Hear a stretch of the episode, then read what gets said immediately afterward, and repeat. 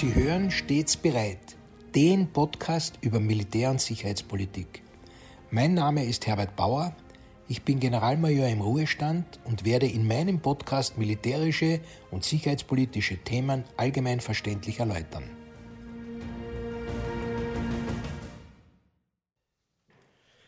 Grüß Gott und einen guten Tag. Heute möchte ich der Frage nachgehen, ob die westlichen Waffenlieferungen an die Ukraine sinnlos den Krieg verlängern oder sogar zu einem Weltkrieg führen können. Bevor ich auf die politische und militärische Dimension dieser Fragen eingehe, ein kleiner Exkurs, der mir hier erforderlich erscheint. Wir erleben gerade den Zusammenbruch pazifistischer Utopien und das Erwachen eines politischen Neorealismus, wobei sich dieser Prozess vorwiegend am Krieg Russlands gegen die Ukraine entzündet. Ein idealistisches Friedensdenken in den Ländern Europas, aber vor allem auch in Österreich, hat in völliger Verantwortungslosigkeit die staatspolitischen Grundmaximen des Aufrechterhaltens einer militärischen Stärke ignoriert. Einer militärischen Stärke, die zum Erhalt des Friedens relevant ist alle oft aus der Position der vermeintlichen moralischen Überlegenheit abgegebenen gut gemeinten Postulate wie in etwa Frieden schaffen ohne Waffen konnten den Krieg nicht verhindern. Gelebte Appeasement-Politik, also eine Politik des ständigen Nachgebens gegenüber expansiver Machtpolitik und praktizierte Beschwichtigungspolitik, beides hat nicht zuletzt das Wahrwerden der jetzigen Situation begünstigt. Das gilt vor allem, wenn man die Haltung des Westens bezogen zum Beispiel auf Georgien oder die Krim und den Donbass als Maßstab nehmen will. Aber ich glaube, das sollte ein eigener Podcast werden, eine intellektuelle Auseinandersetzung mit utopischen, naiv-idealistischen Konzepten einer Friedensbewegung, die außer dem selbst erhobenen Anspruch auf Richtigkeit nur wenig vorzuweisen hat. Vor allem gibt es definitiverweise keine kriegsverhindernden Erfolge. Zurück zur Eingangsfrage, ob die westlichen Waffenlieferungen an die Ukraine sinnlos den Krieg verlängern oder sogar zu einem Weltkrieg führen können. Schauen wir uns einmal die operationellen Umstände der Waffenlieferungen an. Wer liefert denn was? Nun, der Kreis jener Soldaten, die ihre Solidarität mit dem Kampf der Ukraine um ihre territoriale Unversehrtheit zum Ausdruck bringen, ist groß. So zählen die NATO-Länder Kanada, Niederlande, Belgien, Norwegen, Großbritannien, Tschechien, Kroatien, die drei baltischen Länder, Norwegen, Polen, Frankreich, Griechenland, Türkei, Portugal, Spanien, Rumänien, Slowakei, Italien, Dänemark, Deutschland, Luxemburg, Slowenien und natürlich die USA dazu. Aber auch die Nicht-NATO-Länder vielleicht kann man schon sagen, die noch nicht NATO-Länder, Finnland und Schweden, unterstützen nachhaltig das angegriffene Land. Bemerkenswerterweise fehlen die Ungarn. Ungarn verfolgt weiterhin die Politik, keine Waffen in die Ukraine zu senden und auch die Durchfuhr tödlicher Waffen über sein Territorium zu verbieten, weil es Sorge hat, in den Krieg verwickelt zu werden. Dieses populistisch klingende Argument wird natürlich dadurch konterkariert, dass der ungarische Raum inklusive Luftraum natürlich durch NATO-Kräfte genutzt werden darf und natürlich auch NATO-Kräfte in Ungarn stationiert wurden, womit sich Ungarn sehr wohl des Schutzes der NATO erfreut, aber der bedrängten Ukraine eine darüber hinausgehende Unterstützung verwehrt. Und natürlich ist es nicht nur die Sorge um eine Kriegsverwicklung der zentrale Grund der Verweigerung sondern die politischen Konflikte zwischen Ukraine und Ungarn um die ungarische Minderheit auf ukrainischem Territorium spielt eine Rolle. Etwas zu weit dürfte allerdings der Vorwurf der Ukraine gehen, der den Ungarn unterstellt, vom russischen Angriff gewusst zu haben und sich bereits auf eine Annexion der von Ungarn bewohnten Minderheitsgebiete vorzubereiten. Insgesamt überrascht aber doch die offensichtliche Vergesslichkeit der Ungarn zum Jahr 1956, wo sie in einer annähernd vergleichbaren Lage waren wie die Ukraine heute und wo sie für Jahrzehnte ihre Unabhängigkeit verloren haben. Erst nach dem Ende des Warschauer Pakt konnte dieses stolze Volk das Joch abwerfen und jenen Wohlstand erwärmen, den sie derzeit genießen. Aber zurück zu jenen Ländern, die die Ukraine sehr wohl solidarisch unterstützen. Was sind denn die Gründe, warum diese Länder die Ukraine unterstützen? Diese Länder unterstützen die Ukraine nicht, weil sie das immer schon wollten. Nein, sie unterstützen die Ukraine, weil sie von der Regierung eines verzweifelt um seine Souveränität und territoriale Integrität kämpfenden Landes darum gebeten wurden. Einem Land, das spätestens seit der Annexion der Krim und den Kämpfen im Donbass damit rechnen musste, dass es angegriffen werden wird.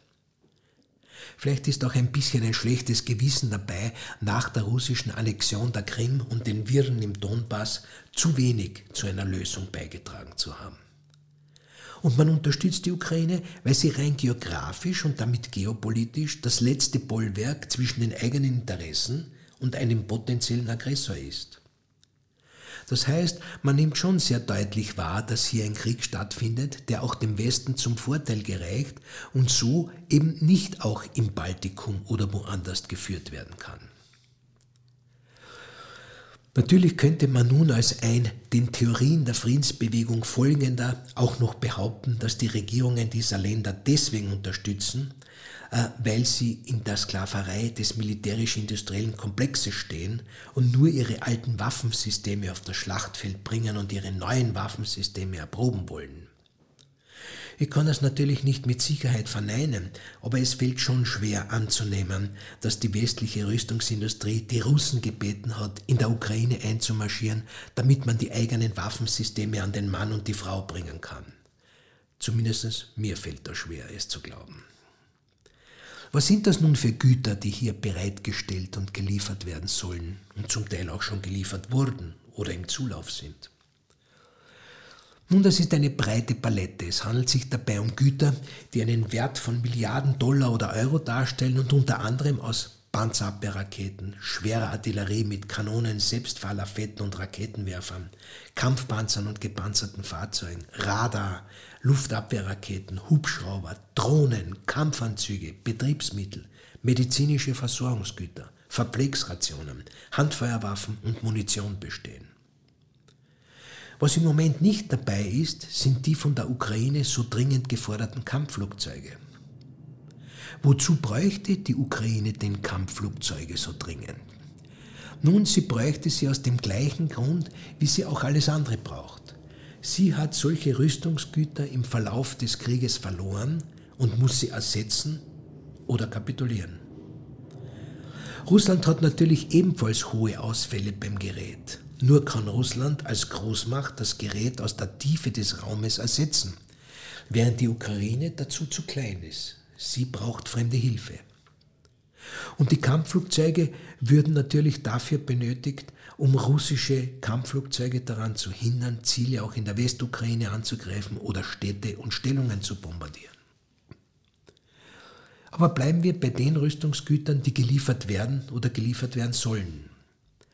Hier erhebt sich einmal die Frage, warum das so langsam geht. Inzwischen ist es wohl kein Geheimnis mehr, dass man nicht damit gerechnet hat, dass sich die Ukraine so tapfer und erfolgreich schlagen wird. Man ist nun mit einer Situation konfrontiert, wo es die zuvor genannten gefechtsbedingten Ausfälle erfordern, das verlorene Gerät zu ersetzen.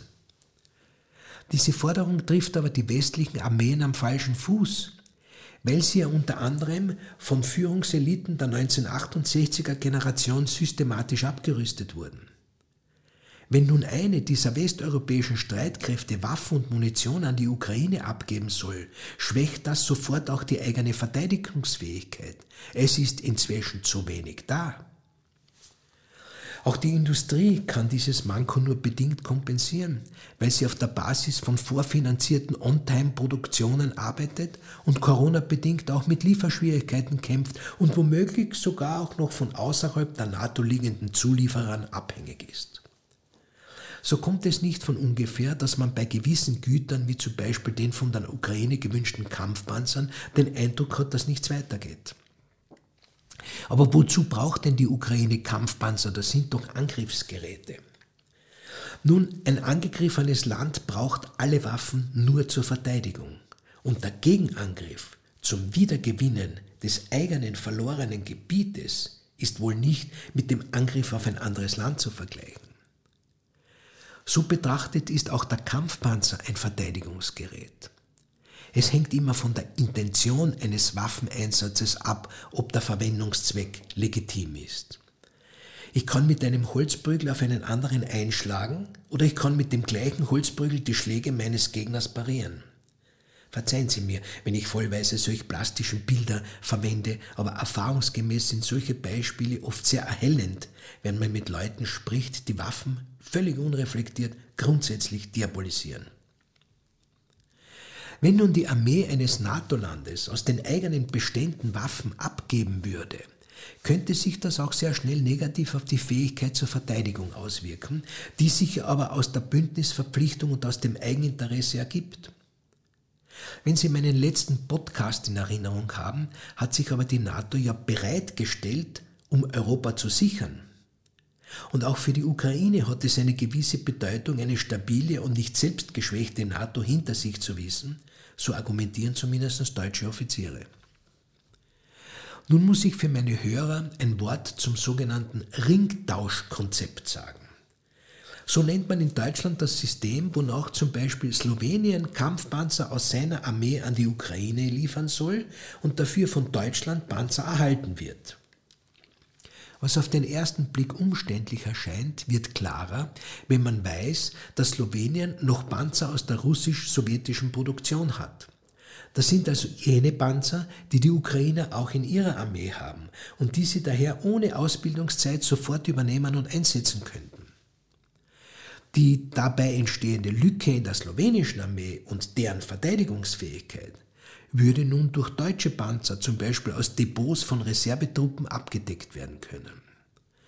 Nun, wie schon zuvor erwähnt, wären solche Panzer überhaupt die Voraussetzung dass die Ukraine an eine militärische Wiederinbesitznahme verlorener Gebiete denken kann. Lassen wir dieses seitens der Ukraine klar artikulierte Ziel einmal so stehen, es wird die Zeit kommen, darüber zu sprechen.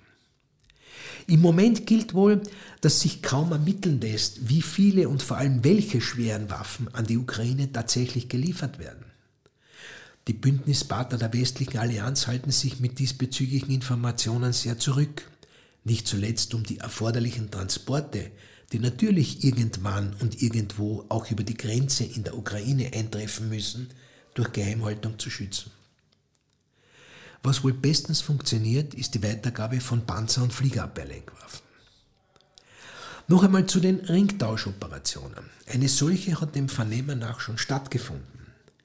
Die Slowakei hat der Ukraine Luftabwehrsysteme zur Verfügung gestellt. Diese Systeme sowjetischer Bauart konnten von den Ukrainern mit sofortiger Operationalität übernommen werden und zum Einsatz kommen, weil es die gleichen Systeme waren, die sie selbst betrieben, aber auch durch Wachenwirkung, die verloren haben. Das dadurch entstandene Loch im Gürtel der Fliegerabwehr an der Ostflanke der NATO wurde in der Slowakei durch den Einsatz verlegter deutscher Fliegerabwehr ausgeglichen.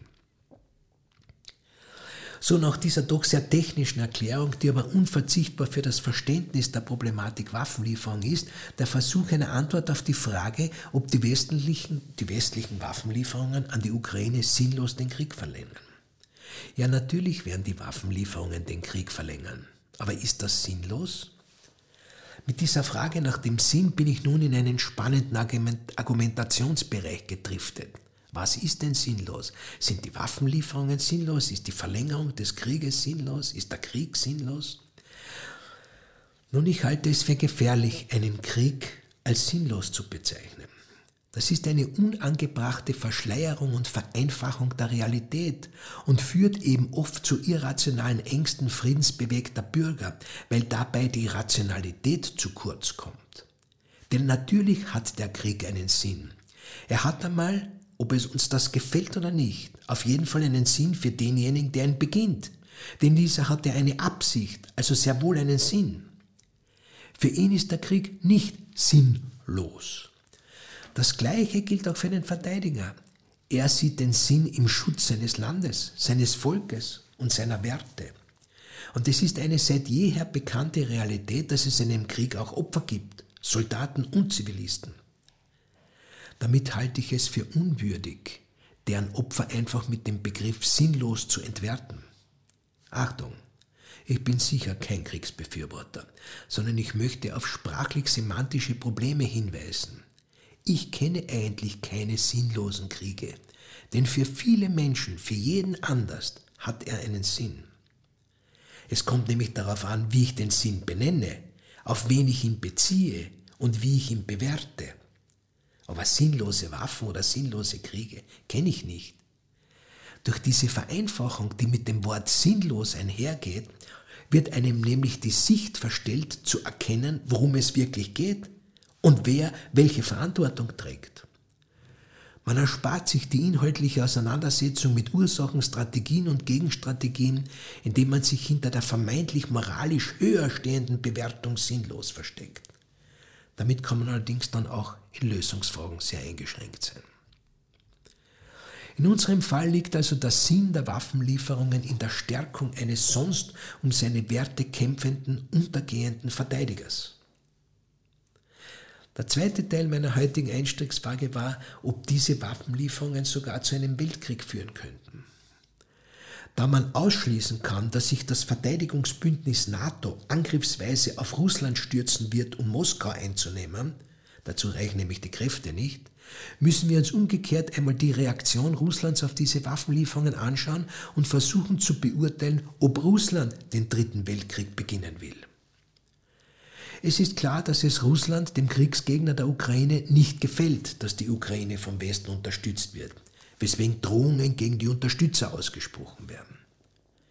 In vielen der unterstützenden Ländern gibt es trotzdem keine aufgeregte breite Diskussion über diese doch so sinnvoll erscheinende Unterstützung. Denn dem David im Kampf gegen Goliath werden von wohlmeinenden Umstehenden Steine gereicht und die kaputte Schleuder ersetzt um ihm wenigstens den Funken einer Chance zu verschaffen. Selber möchte man allerdings bitte nicht in den Kampf einsteigen, aber David hat unsere volle Wertschätzung. Die darauf einsetzenden und nachvollziehbaren Drohungen des Goliath, der sich inzwischen doch benachteiligt sieht, stoßen aber nun auf unterschiedlichste Reaktionen. Von den Medien sogenannte Intellektuelle und Prominente wenden sich an die politischen Verantwortlichen im Westen, zumindest in Deutschland, und unterstützen eigentlich mit ihrem Protest in naiver Weise die Absichten Putins, seine Ziele mit dem Schüren von Ängsten zu erreichen. Die Scholzsche Aussage, dass das aus der Zeit gefallen sei, trifft recht gut, was wir hier erleben können, denn einen um Hilfe bettelnden nicht zu unterstützen, zeugt wohl von einer egoistischen Wohlstandshaltung, die schmerzt. Ja, und unheilschwanger verkünden Experten, dass ein in die Enge getriebener Putin der Auslöser für einen russischen Nukleareinsatz oder gar den dritten, des Dritten Weltkrieges sein kann. Ich kann das natürlich nicht ausschließen, aber ich glaube es nicht. Was mich viel mehr beschäftigt ist, was wäre denn die Alternative? Nun, die Ausgangslage, Ausgangslage für meine Überlegungen ist schlicht und einfach die Feststellung, stell dir vor, es ist Frieden und einer macht nicht mit. Soll sich nun dieser eine, der offensichtlich keinen Frieden will, völlig unbehelligt mein Wertesystem wie Demokratie und Selbstbestimmung, meinen Grund und Boden, meine Wirtschaftsordnung, meinen Lebensstil und meinen Wohlstand unterwerfen dürfen, indem er zerstört und tötet? Die Ukrainer haben Nein dazu gesagt und wehren sich. Sie wissen allerdings auch aus Erfahrung, was es bedeutet, nicht in der Selbstbestimmung zu leben. Die Frage muss erlaubt sein und gestellt werden. Wissen das diejenigen unter uns auch, die sich nicht wehren wollen? Nein, sie können es sich nicht einmal vorstellen, denn das Schicksal hat uns in Westeuropa wohlwollend, Gott sei Dank, 77 Jahre Frieden geschenkt. Verspielen wir das jetzt nicht durch Schwäche. Ein persönliches Wort zum Schluss, weil ich darauf angesprochen wurde. Wenn ich so nüchtern über Waffen und Gerät und Verluste spreche, so entspringt das einer erforderlichen Professionalität, die ich mit der Professionalität zum Beispiel eines Unfallchirurgen vergleichen möchte, der auch nicht am Unglück und Leid seines zu operierenden Unfallopfers zerbrechen darf. Ein Soldat, aber auch jeder Katastrophenhelfer oder Sanitäter muss eine innere Distanz zum Geschehen haben, um es analytisch erfassen und bewerten zu können. Sonst ist er wie gelähmt und kann seine Aufgabe nicht erfüllen. Ich darf Ihnen aber ganz persönlich sagen, dass mir das, was ich über diesen Krieg weiß und was ich in den zahlenlosen Videoclips sehe, sehr nahe geht. Und dass ich hier im stillen Gedenken an die militärischen und zivilen Opfer beider Seiten stehe.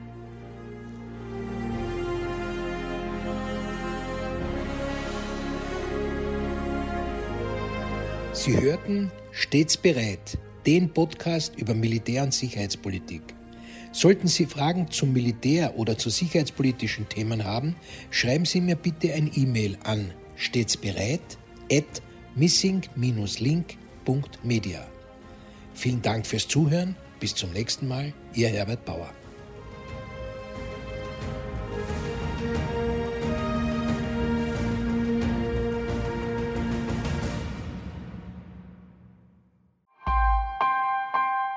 Missing Link